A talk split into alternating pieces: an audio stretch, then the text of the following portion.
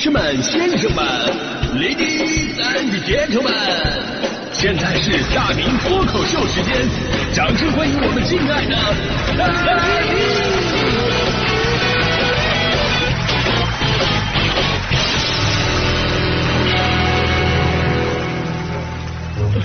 好，欢迎各位来到今天的大明脱口秀，我是大明啊。今天呢是世界旅游日啊，而最讽刺的一件事就是，我这么一个特别不喜欢旅游的人，竟然是中国交通广播文旅事业部的负责人。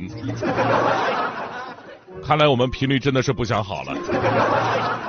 首先呢，我想说，现在想出去旅个游啊，真的是太难了。都说人这辈子呢，一定要有一场说走就走的旅行，可实际上。有很多朋友，哪怕到了时间，连一场说走就走的下班都不行。领导不走，我也不走；领导走，我就走。怎么领导是月亮啊？啊 月亮走，我也走。这此处是个老歌梗啊，老歌梗。尤其呢，是当一个人拖家带口之后，他就更不好走了啊。要是一个人的话呢，还好说，因为我以前有一个男同事啊，男同事是单身。他真的是我见过那种说走就走，而且走的特别的彻底，就直接辞职了。我们当时还感慨呢，说：“哎呀，这就是单身狗的好处啊，一人吃饱全家不饿呀。”然后这哥们儿后来致力于到处去旅行。但是，大家伙最关注的是他到处去旅行，他还不上班，他钱从哪来呢？那什么支撑他呢？哎，那会儿呢，微信公号刚兴起来，他就要靠做这个微信公号啊，发自己的游记，然后呢，让大家伙来打赏。包括啊，你们想让他去哪个城市，你可以打赏他，他就会去。然后到了那儿呢，给你发明信片。我我们当时都觉得这事儿不可思议啊，就怎么可能真的有那么多傻的人把钱给别人，然后看别人旅游？有这种人吗？这不疯了吗？结果发现这样人老多了，那家伙真的是咔咔给钱呐，这就是传说中的天使投资吗？这个是。然后那哥们就到处去旅行啊，从一只单身狗变成了一只流浪狗。但说实话，我内心里边还是非常羡慕他的。其实我平时呢，我也会关注很多的旅行达人，在这个焦虑跟内卷的环境当中啊，我把他们当成自己的眼睛，让他们带我去看更真实的那种世界。哎，尤其我做了这个文旅事业部的负责人之后呢，我就意识到了旅行的重要意义。其实旅行跟旅游是不一样的，这是大家伙都了解吧？就旅行跟旅游它最大的区别，你知道是什么吗？旅游啊，它仅仅是用你的双脚和眼睛。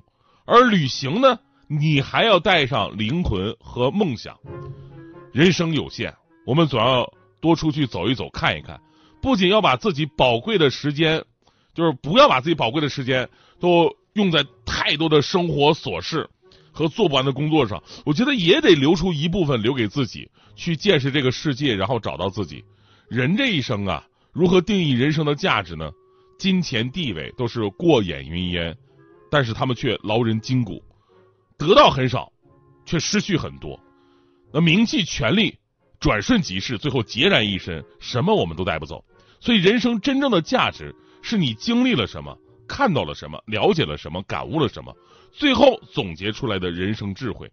这个智慧才是凌驾于金钱、地位、名气、权力之上的真正价值。因为只有智慧，才会让我们放下烦恼，忘却焦虑。人生通达，内心喜乐，接受你所遇见，感恩你所拥有，一切都是最好的安排，此乃福报。那所以，如何才能拥有如此的人生智慧呢？古语有云：“读万卷书，行万里路。”大明新疆自驾游还剩最后两天的报名时间了，只要在中国交通广播的微信公号上回复“新疆”两个字，我们这次出行的路线和报名方式就会推送给您啊。请大家抓紧时间，把握机会，和世间万里挑一的才子，看天下绝无仅有的风景。您离大智大慧仅剩一步之遥。参加新疆自驾游，人生从此不用愁。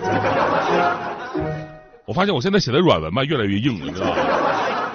前面说的那话，我连我自己都差点信了，你知道吗？说真的啊，我我我挺期待这次旅旅行的啊，因为对我来说啊，我我喜欢旅行，我不喜欢旅游，我不喜欢那种走马观花。我小的时候啊，我就跟家人一起来北京，当时参观故宫，参观故宫的时候，我就进了第一道门，我就不愿意往里走了，是我妈背我走完的。然后不到长征非好汉，我是上了第一个烽火台，我就直接坐地上了，也是我妈背我下来的。如果说游牧民族是马背上的生活，那我小时候我就是妈背上的生活。就导致现在我心里边一直有所亏欠。我真的觉得那会儿我挺耽误我妈妈旅游的。你说好不容易来趟北京，净在那儿当这个我们家的搬运工来着。所以我现在我在北京工作了嘛，我总是让我妈也没事就过来吧啊，再看一看故宫，再爬一爬长城。我妈死活不干，说现在是真的背不动了。所以说你这人呐，岁数大了体力就不行，就连我都背不动。但现在人的旅行啊，我发现跟以前真的是不太一样了。你发现了吗？就现在的人他愿意走极端。现在最火的一种旅行方式叫什么？叫特种兵旅游嘛，对不对？就是把走马观花发挥到了极致，短时间内走遍所有的看的地方，然后打卡发朋友圈，当自己来过一样。而这种旅行方式还有它的另外一个极端啊，这种极端我觉得也特别的火，而且特别的适合我，那就是懒系旅行啊。懒系旅行，顾名思义，就怎么懒怎么来。这是我最喜欢的旅行方式。就到了一个地方，你要么宅在酒店里边，要么呢就是找一个什么茶馆呀、酒吧呀，要么呢就是在海边发发呆呀。有的时候我都懒得出去吃饭，我直接用饿了么点外卖。有朋友说你这么懒，旅游还有什么意义？我想说，你那么累，放假还有什么意义？所以呢，有有这个旅游平台就根据大数据的变化，就发现了。过去在食住行游购娱等这个旅游的要素当中啊，游变成了核心，呃，游是以前是核心，而如今呢，住这个要素日渐突出了，就是什么躺游啊、宅酒店这种懒系旅游越发的流行了，都是国庆游。你比方说去浙江旅行的朋友，以前啊，我一定要去这个杭州西湖啊、什么千岛湖、乌镇啊这种地方，但是懒系旅行现在不一样了，他们去的都是什么丽水啊。酒店便宜嘛？对，去年携程国庆假期数据当中呢，像什么鹤岗啊、汉中、文昌等多个城市，意外的迎来了旅游订单量的显著增长。专家分析了，说这些城市的高星酒店跟人家一线城市相比，那有的消费金额低到只有后者的两成，但是他们也有很好的松弛感。所以如果说旅行就是从你待腻的地方到别人待腻的地方去。那么最好的旅行方式不是参观景点，而是融入到当地人的生活当中，在酒店睡到自然醒，然后去当地人最爱去的呃街巷去觅食，晚上再逛逛他们的夜市，去茶楼喝茶，去酒吧听歌，哪怕坐在广场上听听他们唱戏，都有一种无与伦比的放松，对吧？昨天我说实话，我我真的动了心思了，我真动心思了，因为啊，就是我们的这个大明的快乐时间的这个微信公号啊，我是可以查到后边后边的数据的。因为咱们很多听友都加进来了嘛，天南海北哪儿都有，里边可以看到大家伙所在的城市，真的啊，真的是太壮观了啊！好几百个人，最多的肯定是北京、上海，然后呢是温州、杭州等等的几百个城市都有咱们的听众，多的城市呢那有上万的听众，那最少的呢有几十听众，什么内江啊、萍乡啊、鄂州三门峡、百色呀，最夸张尼日利亚还有俩听众。安哥拉、阿联酋各一个，啊，咱先不说这个定定位靠不靠谱啊，咱就说这个国内城市的那些名字太吸引人了，大多数都是我在地图上看到过，但我从来没去过的地方。我第一次有了一种啊，世界那么大，我真的想去看一看的切身感受。我不是说想去这些地方看什么名胜古迹，但我真的很想去这些地方看他们的那个夜市啊，有什么好吃的呀？去他们的菜场看看那样有什么新鲜玩意儿啊？去他们的老城区。到他们的巷子里边喝喝茶，去他们的酒吧泡泡泡一杯普洱，对吧？但说实话，我这边工作我又不可能放下，所以真的是哎呀，陷入两难的境地。结果昨天大迪给我出主意，说哎，他有办法，既不耽误工作，还能去这些城市去游玩。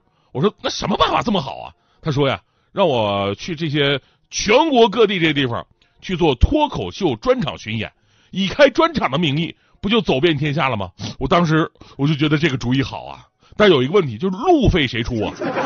咱们现实一点，路费谁出啊？